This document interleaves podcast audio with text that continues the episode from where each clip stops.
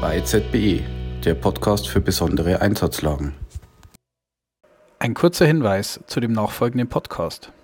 Das folgende Gespräch wurde im September 2023 aufgezeichnet. Im Nachgang der Erfahrungen der Naturkatastrophen in Marokko und Libyen. Nachfolgende Ereignisse werden deswegen nicht betrachtet. Herzlich willkommen, liebe Kolleginnen und Kollegen, hier zu unserem neuen Podcast vom Bayerischen Zentrum für besondere Einsatzlagen. Heute wieder mit einem wahnsinnig interessanten Thema, und zwar ist das heutige Thema internationale Katastrophenhilfe.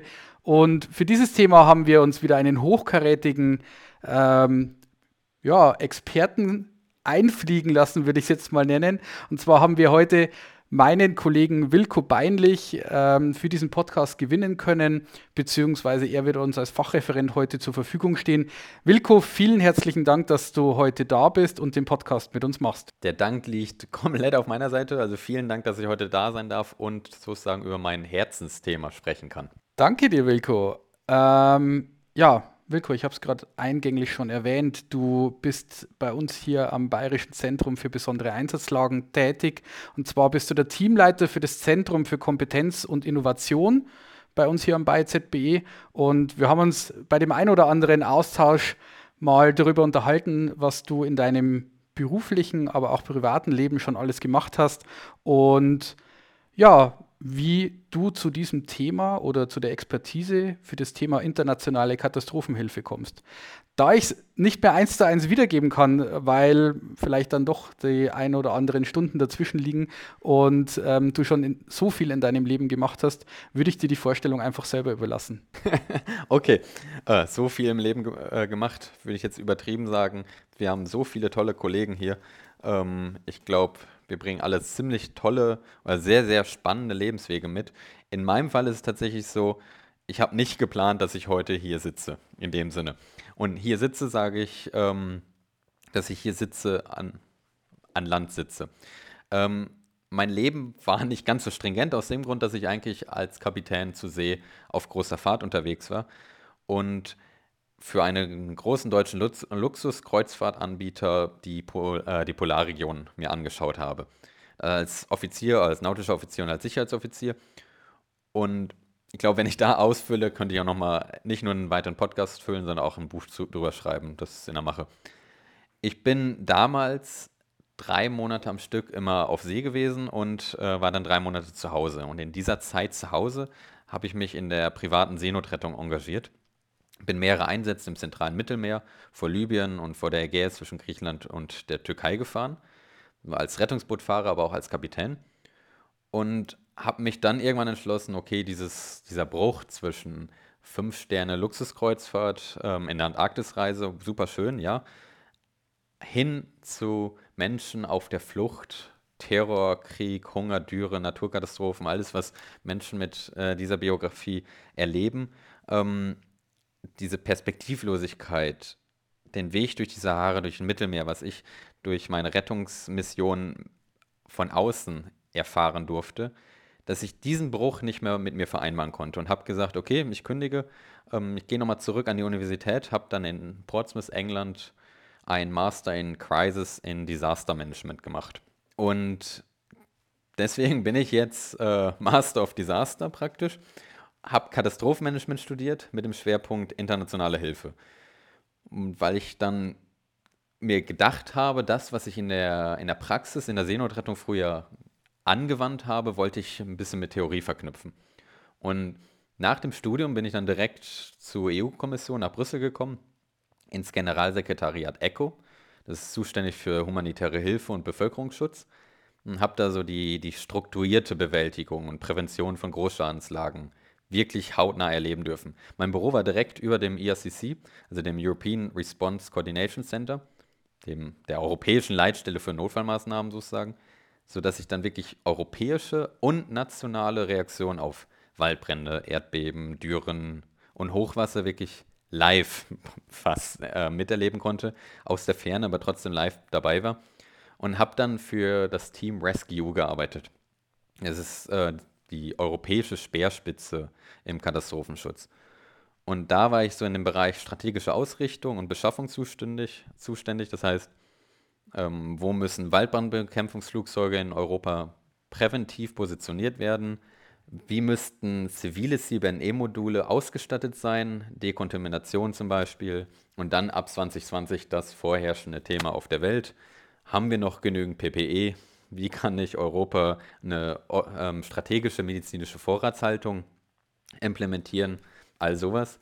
Und da würde ich sagen, das waren wenige Wochen, in denen ich das Gesetzgebungsverfahren und dann die direkten Ergebnisse auf parlamentarischer Ebene in Europa erleben durfte, wo sich selber überholt hat. Also man hat von Konzepten, von Theorien gesprochen und plötzlich war es ein Gesetz und kurz danach gab es Module im Einsatz. Und das war eine sehr, sehr interessante, spannende, praktisch ausgerichtete Zeit, die sozusagen den Grundstein gelegt hat, weswegen ich jetzt heute im bayzbe bin. Das ist eine sehr tolle Überleitung und zwar zu dem Thema, wie bist du bei uns gelandet? Ja, das hast du uns jetzt schon gesagt. Jetzt interessiert mich, beziehungsweise ich weiß es, was du tust, aber den Zuhörer interessiert natürlich auch, was dein Zentrum für Kompetenz und Innovation hier am Bayerischen Zentrum für Aufgaben hat und was so deine Aufgabengebiete sind. Genau. Eigentlich bin ich jetzt hier im bayzbe den Bereich Innovation und Kompetenzschaffung zuständig. Das heißt, wir betreuen das erweiterte Netzwerk der Hilfsorganisationen, sprechen mit Forschungsinstituten wie Fraunhofer, gehen an Hochschulen und versuchen dann gemeinsam die Zukunft des Katastrophenschutzes mitzugestalten. Das heißt zum Beispiel der Einfluss von Sensorik und virtueller Welt auf die Lehrgänge im bayzbe, die Technik von morgen heute mitgestalten und als Anwendungspartner dann wirklich bedarfsorientiert hier im bayzbe zu testen. Daneben haben wir eine Plattform, um aktuelle Lagen zu begleiten. Was kommt da jetzt gerade auf uns zu? Wie können wir uns vorbereiten? Zum Beispiel letztes Jahr zum Beginn des russischen Angriffskriegs oder über den vergangenen Winter, als es ein bisschen darum ging, dass eine drohende mögliche Energiemangellage in Deutschland kommt, haben wir ein wöchentliches Dashboard herausgebracht, um den Hilfsorganisationen Informationen an die Hand zu geben. Und schlussendlich nehmen wir uns dann auch noch die Zeit und arbeiten vergangene Großschadenslagen wissenschaftlich auf. Das heißt, wir können aus überregionalen, interorganisationalen Einsatzlagen lernen, was sind die Erfolgsfaktoren, aber auch limitierende Faktoren gewesen. Wie können wir aus zum Beispiel jetzt der Hochwasserkatastrophe 2021 für unsere Einsatz- und Führungskräfte, was können wir da rausziehen, dass wir den Katastrophenschutz noch zielgerichteter auf zukünftige Extremwetterlagen zum Beispiel oder sonstige Ereignisse vorbereiten können. Genau. Danke dir. Jetzt würde mich aber natürlich interessieren, oder beziehungsweise ich weiß es ja, warum wir dieses Thema gewählt haben. Jetzt wollen unsere Zuhörer sicher auch den Schulterschluss wissen, warum wir als Bayerisches Zentrum für besondere Einsatzlagen, und ich betone das B beziehungsweise das Bayerische gerade, warum ist es für uns auch so interessant, mal über den Tellerrand hinauszublicken und in den Bereich der EU zu schauen, beziehungsweise der internationalen Katastrophenhilfe?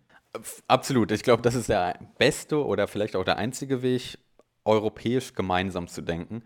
Und ich komme von der EU-Kommission, das heißt, diese europäische Komponente ist bei mir praktisch in der DNA mit drin, weil ich einfach sagen würde, gemeinsam sind wir alle noch ein bisschen stärker. bayzbe ist bayerisch, klar. Aber im bayzbe steckt ja noch ein zweites B. Und das zweite B ist dieser Schlüsselfaktor, weswegen wir heute eigentlich reden, die besondere Einsatzlage. Und wenn ich es mir dann auf internationale Katastrophenhilfe übertrage, Naturkatastrophen erzeugen Großschadenslagen, bei denen wir jetzt nicht mehr nur von einem zerstörten Haus reden oder einem Straßenzug sprechen, bei dem wir nicht mehr von 5 oder 20 Verletzten sprechen, sondern sind halt Hunderte, Tausende oder noch mehr, wo ganze Landstriche zerstört sind. Das Hochwasser am Anfang des Monats in Darna, Libyen zum Beispiel, die Erdbeben Anfang des Jahres in der Türkei und in Syrien, die Waldbrände in Griechenland, diesen Sommer, aber auch letzten Sommer, und bei uns die Waldbrände in Sachsen und angrenzend drüber nach Tschechien. Das sind Beispiele für internationale Katastrophenhilfe. Und da hätte ich nochmal wieder ein Beispiel, was eben vielleicht ein schlechtes Beispiel ist, das Erdbeben auch Anfang des Monats in Marokko. Das heißt, all diese Lagen sind besondere Einsatzlagen. Die benötigen in ihrem Umfang, in ihrer Intensität, nach den Opferzahlen, dem Schadensgebiet Hilfe, die national nicht geleistet werden kann. Das ist eine Belastung, Komplexität für die Helfer vor Ort. Und dann ist es im Endeffekt egal, ob es die Helfer sind, die von dort kommen oder aus dem Nachbarland oder sonst woher. In dieser Größe ist es eine besondere Einsatzlage. Und da kommen wir dann in die internationale Hilfe. Danke dir für deine Ausführung. Jetzt stellen sich für mich natürlich einige Fragen. Und zwar die erste Frage, die sich mir stellt: Was ist jetzt eigentlich die internationale Katastrophenhilfe oder beziehungsweise die Katastrophenschutzhilfe? Und du hast gerade das Beispiel Marokko genannt. Kann man da vielleicht definieren, was internationale Katastrophenschutzhilfe ist, wie sie sich auszeichnet und was die Aufgaben beziehungsweise die besonderen Aufgaben der internationalen Katastrophenhilfe sind? Absolut. Ich würde nochmal einen Schritt zurückgehen, bevor ich Hilfe definieren kann, muss ich sagen, wofür? Also die Katastrophe nochmal definieren. Und da ist es nach UN-ISDR, Zitat, eine schwerwiegende Störung des Funktionierens eines Gemeinwesens oder einer Gesellschaft, die weitreichende menschliche, materielle, wirtschaftliche oder ökologische Verluste verursacht, die die Fähigkeit der betroffenen Gemeinschaft oder Gesellschaft übersteigen, mit ihren eigenen Ressourcen fertig zu werden. Das heißt, da haben wir jetzt viele Komponenten drin, aber erstmal ist klar, besondere Lage, da wirklich eine schwerwiegende Störung des Gemeinwesens. Wir reden also von einem großen Gebiet, viele Betroffene. Das Ganze wird dann auch eingegrenzt durch weitreichende Verluste, seien es menschliche Opferzahlen, aber auch materiell, viele Gebäude sind zerstört, wirtschaftlich, also nachfolgend wird das noch richtig teuer, aber auch ökologisch, also die Lebensgrundlage ist zerstört. Tiere und Anbauflächen wurden vernichtet oder sind getötet worden. Und danach kommt der Knackpunkt, der wichtigste Punkt. Es ist nicht nur groß und plötzlich, sondern die betroffene Gemeinschaft kommt damit alleine selber nicht mehr klar. Das heißt, sie hat nicht mehr genügend eigene Ressourcen, ob jetzt Rettungskräfte, Notunterkünfte, die Möglichkeiten für eine Reparatur, Nahrungsmittelreserven, eine medizinische Betreuung, wie auch immer. Man braucht Hilfe, weil man selber in einer Situation an persönliche Grenzen stoßt. Und das Ziel der Katastrophenhilfe dann, auch wieder nach UN-ISDR, ist, Leben zu retten, Leiden zu lindern und die Menschenwürde während und nach von Menschen verursachten Krisen und Naturkatastrophen zu wahren, sowie das Auftreten solcher Situationen zu verhindern und die Vorsorge dafür zu stärken. Steckt jetzt auch wieder super viel drin. Im Endeffekt der Katastrophenmanagementzyklus. Ich versuche, präventiv Vorsorge zu leisten, ob jetzt schon baulich oder durch Aufklärung. Ich versuche, die Auswirkungen zum Beispiel vom Klimawandel zu begrenzen. Und damit kommen wir dann jetzt zu den 17 Nachhaltigkeitszielen der UN, die SDGs aus der Agenda 2030. Da wäre für uns relevant der Punkt 13.1, die Widerstandskraft und die Anpassungsfähigkeit gegenüber klimabedingten Gefahren und Naturkatastrophen in allen Ländern zu stärken. Und dann der Punkt 11.5, die Zahl der durch Katastrophen bedingten Todesfälle und den davon betroffenen Menschen deutlich zu reduzieren und die dadurch verursachten unmittelbaren wirtschaftlichen Verluste im Verhältnis zu unserem Bruttoinlandsprodukt wesentlich zu verringern. Mit dem Schwerpunkt, ich will natürlich erstmal die Armen schützen und die Menschen, die wirklich in prekären Situationen sind, aber die Definition heißt, wir wollen Leben retten, Leiden lindern und dabei eine Menschenwürde wahren. Und jetzt kommen da ganz viele weitere Punkte hinzu, die humanitäre Charta, das Sendai Framework für Disaster Risk Reduction mit 7 Verringerungs- und Verbesserungszielen. Dann gibt es eine Abgrenzung zwischen humanitärer Hilfe und der Entwicklungshilfe.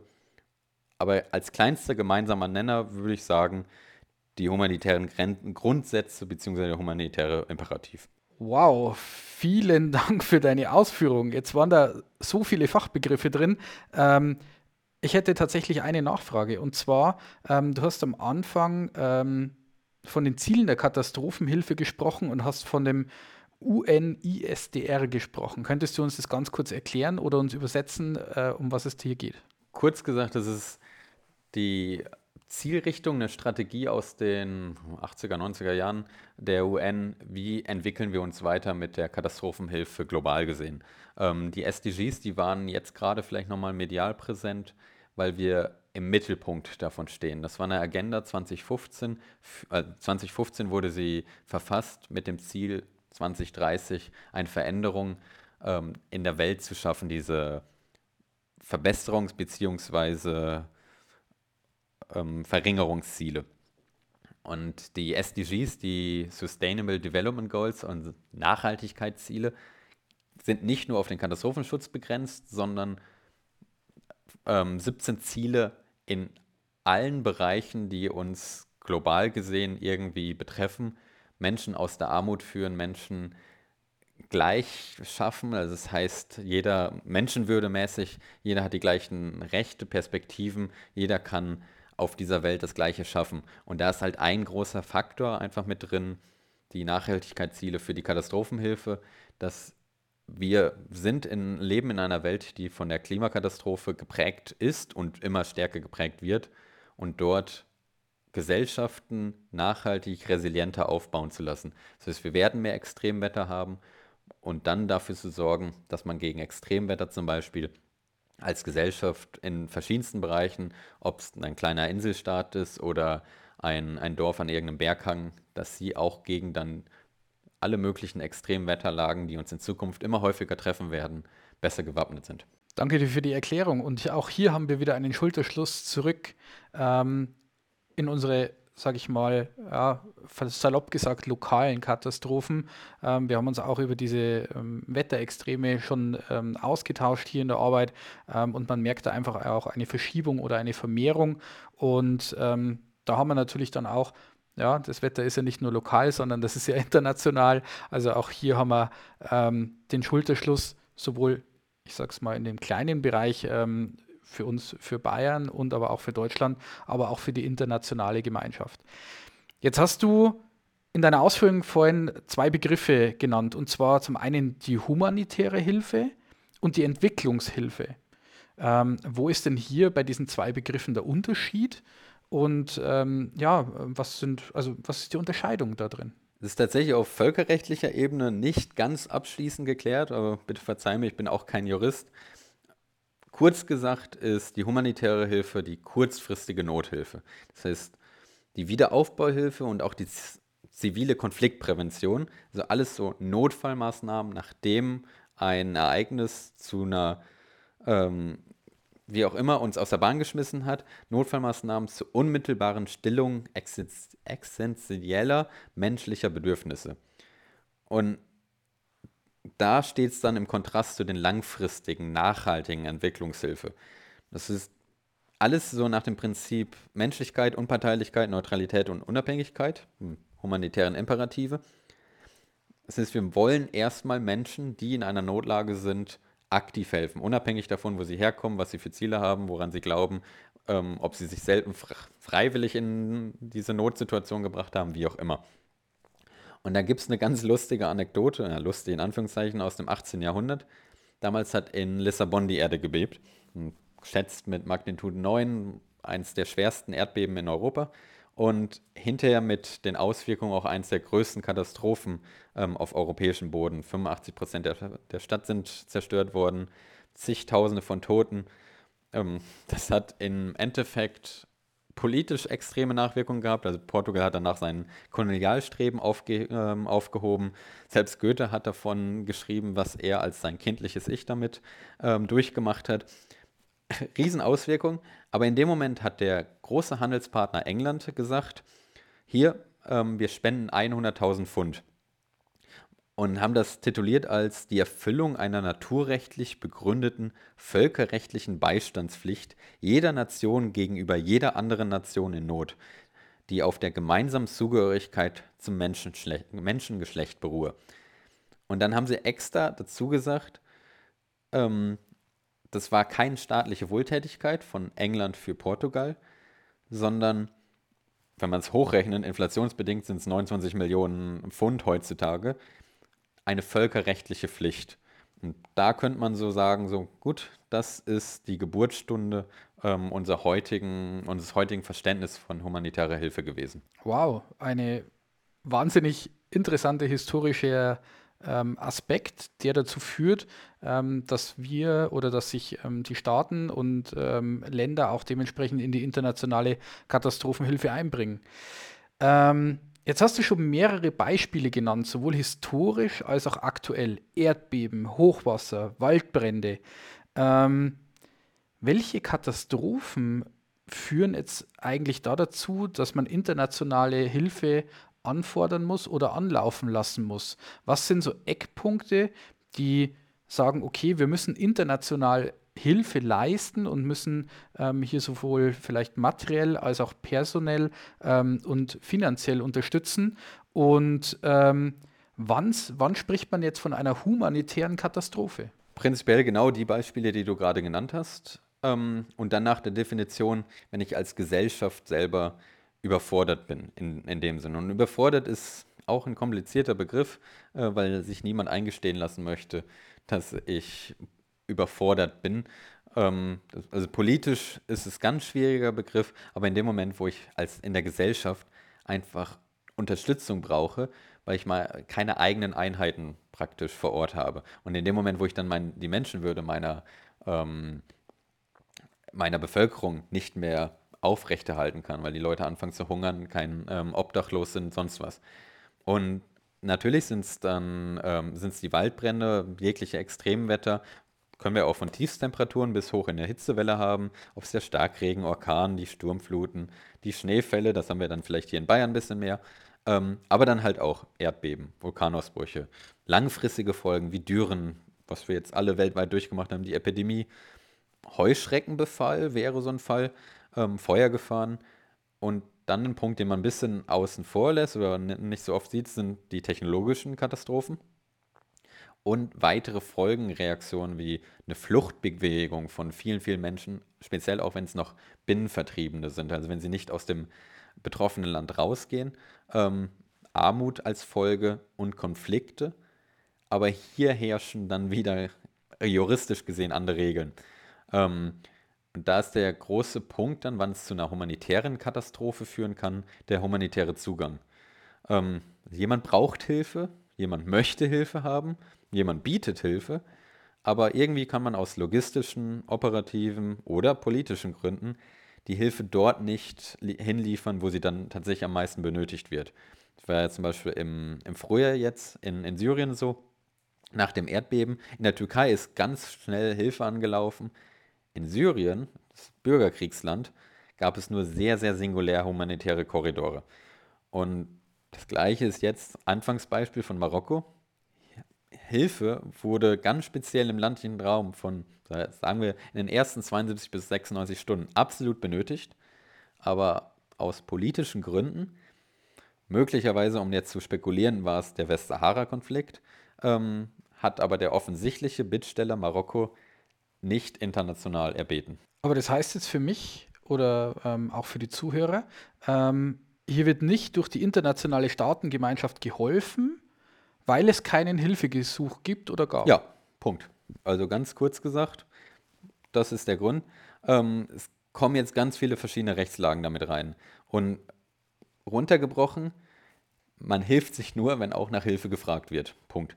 Und wie gesagt, ich bin kein Jurist, aber es gibt das Menschenrecht, es gibt allgemeines Völkerrecht, es gibt humanitäres Völkerrecht. Dann haben wir bilaterale Abkommen, Völkerrechtssubjekte, Leitprinzipien, nationale Ratifizierung, alles mögliche, NGOs, die noch mitspielen. Die UN hat eine Vielzahl von Konventionen rausgebracht. Das Ganze führt aber trotzdem dazu, ich muss um Hilfe bitten. Wenn ich nicht um Hilfe bitte, kann niemand anderes mir helfen. Wow, aber stopp. Menschenrecht und Völkerrecht, gibt es da Unterschiede? Leider ja, in dem Sinne, die UN hat die Allgemeine Erklärung der Menschenrechte verabschiedet. Und das sind die Rechte, die für Individuen gelten. Das heißt, nach Artikel 3 steht da Recht auf Leben, Freiheit, Sicherheit. Und naja, jede humanitäre Lage ist per se einfach eine konkrete Gefahr für die Wahrung von Menschenrechten. Das heißt, die Staatengemeinschaft hat die Pflicht, die Menschenrechte zu achten, diese zu schützen und zu erfüllen. aber mit der Einschränkung, dass ich als Individuum auch kein gewohnheitliches Recht auf humanitäre Hilfe habe. Das heißt, der Schutz der Menschenrechte ist nicht nur die alleinige Zuständigkeit eines bestimmten Staates. Das wäre so ein bisschen so das ist die immanente Schranke der Souveränität eines Staates. Ich kann auch Hilfe verweigern. Aber wenn ich jetzt die Duldung von Menschenrechtsverletzungen durchführe, also es geschehen lasse, würde ich danach selber eine Menschenrechtsverletzung begehen. Das heißt, hier wird es so ein bisschen kompliziert. Ich müsste als Staat wenn ich einen autoritär geführten Staat sehe, wo Menschenrechtsverletzungen herrschen, müsste ich dort einmarschieren, um den Menschen zu helfen. Das wäre die sogenannte humanitäre Intervention durch Gewaltanwendung. Und naja, ich muss halt die Menschenrechtsverletzung dort beenden. Aber davon reden wir wirklich nur, wenn wir Völkermord, Kriegsverbrechen, Verbrechen gegen die Menschlichkeit und tatsächlich ethnische Säuberung hätten. Und da wird dann sehr, sehr viel durcheinander gebracht. Hier kommt auch so der Begriff der Genfer Konvention ein bisschen mit rein. Die gilt nur im Kriegsfall. Das heißt, eine von den 4 Konventionen richtet sich an Verwundete der bewaffneten Kräfte, eine an Kriegsgefangene. Eine hat tatsächlich auch Zivilpersonen unter Kriegsseiten zum Inhalt. Jetzt sind wir im humanitären Völkerrecht, wenn der UN-Sicherheitsrat zum Beispiel tagt. Hier wird das Recht zum Einsatz geregelt und auch das Recht im Einsatz. Aber um auf deine Frage zurückzukommen, ja, Menschenrecht ist für Individuen, allgemeines Völkerrecht, nicht das humanitäre, ist eine Rechtsgrundlage zwischen Staaten und hier gibt es die Schutzverantwortung der Staaten zur Prävention, zur Reaktion und zum Wiederaufbau. Klasse, danke dir für diesen Input und für die Erklärung, wann oder beziehungsweise wie so Hilfe angefordert werden kann und wie es aber auch möglich ist, solche Hilfe in das anfordernde Land zu bringen und welche Fallstricke es da gibt. Ich würde aufgrund der Zeit und der Zeit des Podcastes den hier einmal kurz stoppen, weil wir haben jetzt gerade von dir so wahnsinnig viel Input bekommen zu dem Thema. Ich glaube, das müssen wir jetzt erstmal sacken lassen und müssen uns da kurz mal damit hinsetzen und uns vielleicht den Podcast nochmal anhören. Vielen herzlichen Dank für die super, super tollen Ausführungen von deiner Seite und es war für mich total interessant, weil die internationale Katastrophenhilfe doch in einigen Punkten von der, sage ich mal, in Anführungszeichen normalen Katastrophenschutzhilfe hier in Deutschland bzw. im Bundesland Bayern auseinander differiert. Und ich traue mich gar nicht zu fragen, weil ich weiß, du hast genügend um die Ohren. Aber ich würde ganz gern nochmal einen zweiten Teil zu diesem Thema mit dir machen, weil ich mittlerweile so viele Fragen aufgeschrieben habe und würde die gern in einem zweiten Podcast mit dir nochmal beantwortet wissen. Und wir würden in diesem Teil dann auch nochmal in die Umsetzung, raus von der Theorie, rein in die Praxis. Wie schaut es jetzt dann aus, wenn ich Hilfe anfordere, beziehungsweise was bekomme ich denn auch an Hilfe, wenn ich als Staat sage, okay, wir befinden uns in einer humanitären Katastrophe und wir benötigen Hilfe durch internationale Gremien oder durch internationale Hilfestellen.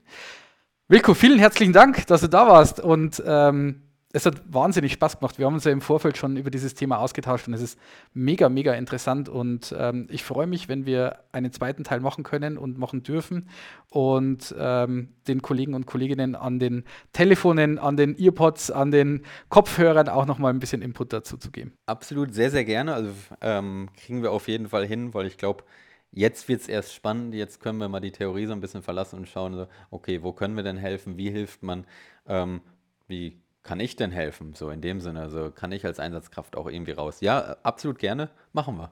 Danke dir, Wilko. Ich danke euch auch fürs Zuhören und ich hoffe, es hat euch so Spaß gemacht wie die letzten Podcasts. Und ich freue mich, wenn wir den zweiten Teil dann abdrehen können.